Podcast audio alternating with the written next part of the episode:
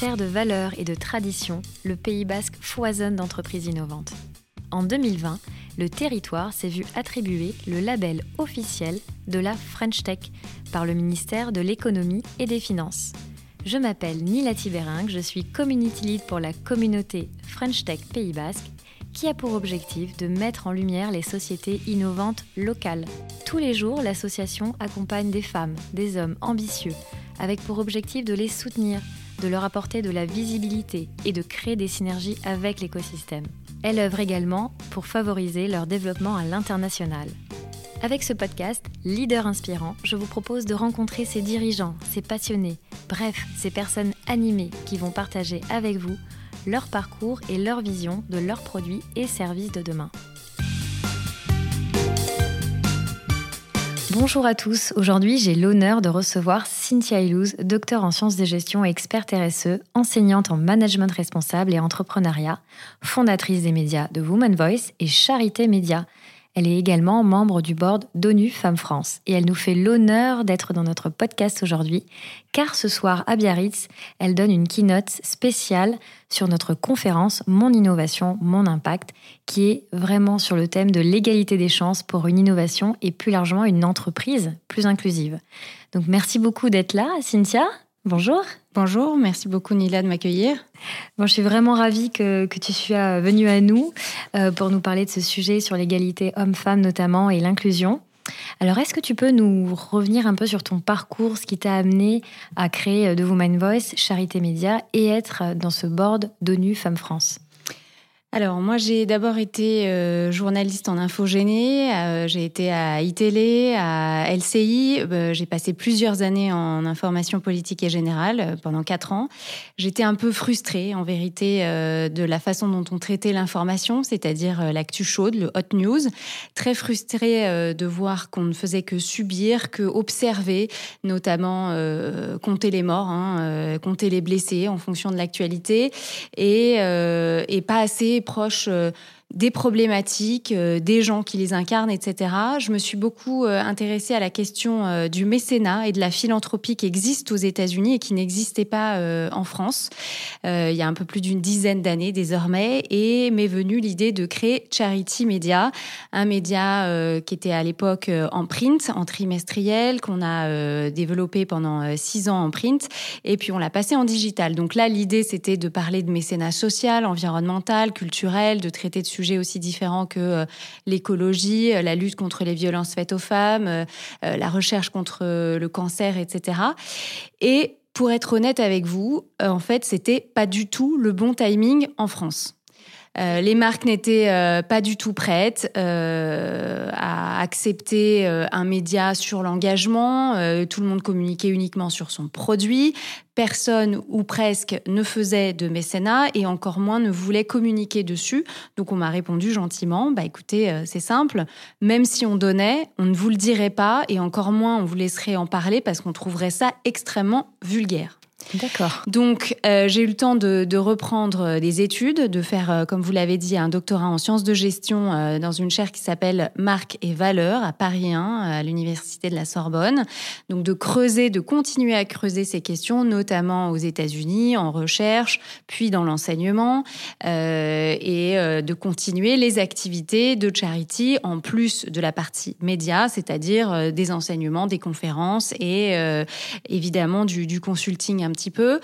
Euh, je me suis beaucoup plus intéressée euh, à la question euh, de l'égalité femmes-hommes, de l'empowerment des femmes, et je voulais accélérer un peu sur ce sujet. Donc, j'ai fondé il y a un peu plus de deux ans maintenant un podcast, The Women's Voices. Là, le timing était très bon.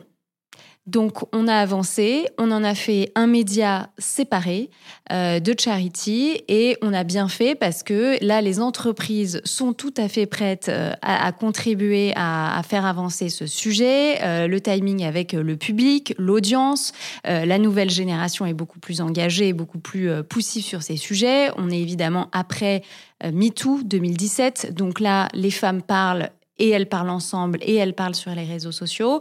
Donc là, le timing était vraiment idéal pour pouvoir avancer sur, euh, sur ces sujets-là. Euh, donc ce, ce, média, c'est un média 100% digital, euh, site internet, newsletter. réseaux sociaux.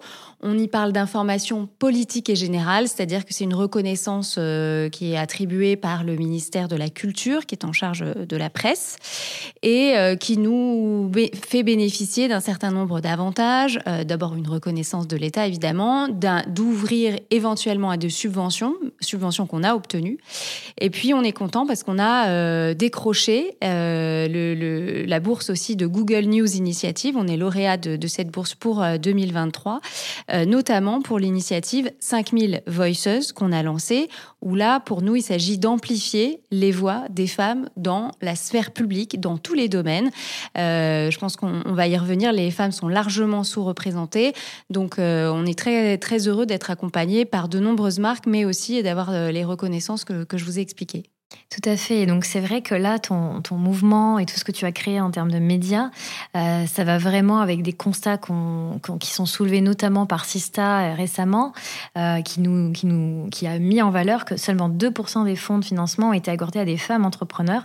Alors comment on peut expliquer ce problème de financement des, des femmes entrepreneurs?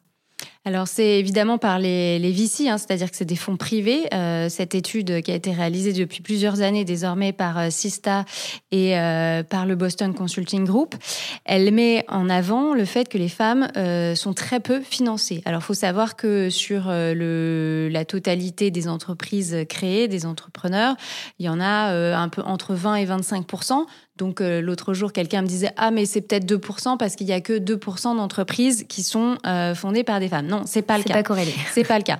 Donc l'autre euh, l'autre sujet, c'est les biais c'est les biais qui sont assez évidents. Et d'ailleurs, euh, Sista, qui faisait un summit euh, il y a très peu de temps, en a parlé. Euh, ils ont inventé, en collaboration avec avec une entreprise, ah une façon de, c'est ça, une, une bulle où on ressort débiaisé, ce que ce qu'a expliqué Tatiana Jama l'autre jour sur sur notre antenne sur The Women's Voices. Et les, la, la question des biais, elle est très importante. C'est-à-dire que lorsque vous avez des hommes qui sont ceux qui octroient euh, des financements, pour être très clair, ils sont pas du tout sensibles, en vérité, aux projets qui sont portés par des femmes, parce qu'ils n'ont pas la même vision, ils voient pas ce qu'elles veulent faire. Euh, et puis, euh, on se le dit souvent entre nous, hein, mais on a tout le temps, et j'en fais partie, des questions qui sont des questions sexistes. D'accord? Vous avez des enfants, comment vous allez faire? Vous n'avez pas encore d'enfants, donc vous allez en avoir, donc comment vous allez faire? Euh, Etc. etc. Moi, j'ai eu des questions, et là, euh, j'ai été très étonnée d'avoir ce type de questions, mais on m'a demandé comment j'allais gérer une entreprise. Comme vous l'avez mentionné, je suis docteur en sciences de gestion. J'ai failli m'étrangler en disant que je donnais des cours euh, à des gens en master et en MBA, et, je suis certaine qu'on aurait. C'est pas c'est pas une question de, de, me vanter, mais je suis certaine qu'on n'aurait jamais posé cette question à un homme. Évidemment. Donc euh, voilà, il y a des, des, choses qui viennent. Donc ces biais-là, il faut les combattre. Il faut à un moment donné euh, aussi compter. C'est-à-dire que le, ce, ce qu'on dit souvent, c'est euh, pour que euh, euh, les, les, femmes comptent, il faut les compter, il faut compter les femmes. Eh bien, évidemment, c'est la même chose pour la question des quotas dans les conseils d'administration, dans les conseils de surveillance, partout. En fait, dès, dès qu'on compte, on se rend compte que les femmes sont sous-représentées à peu près partout. Et justement, donc toi, tu donnes la parole à ces femmes et tu me disais l'autre jour quand on avait échangé que les femmes sont sous-représentées dans tous les métiers et notamment là où on gagne bien sa vie. Là aussi, il y a quelque chose qui est incompréhensible. Oui, c'est-à-dire que c'est vrai qu'au moment de l'orientation, on a tendance à pousser les jeunes filles et, euh, et, les, et, les, filles vers des métiers qui sont des métiers du soin, de la petite enfance, euh, voilà, la panoplie de l'infirmière et puis euh, d'aller travailler, voilà, d'aller travailler en crèche et à la maîtresse, etc.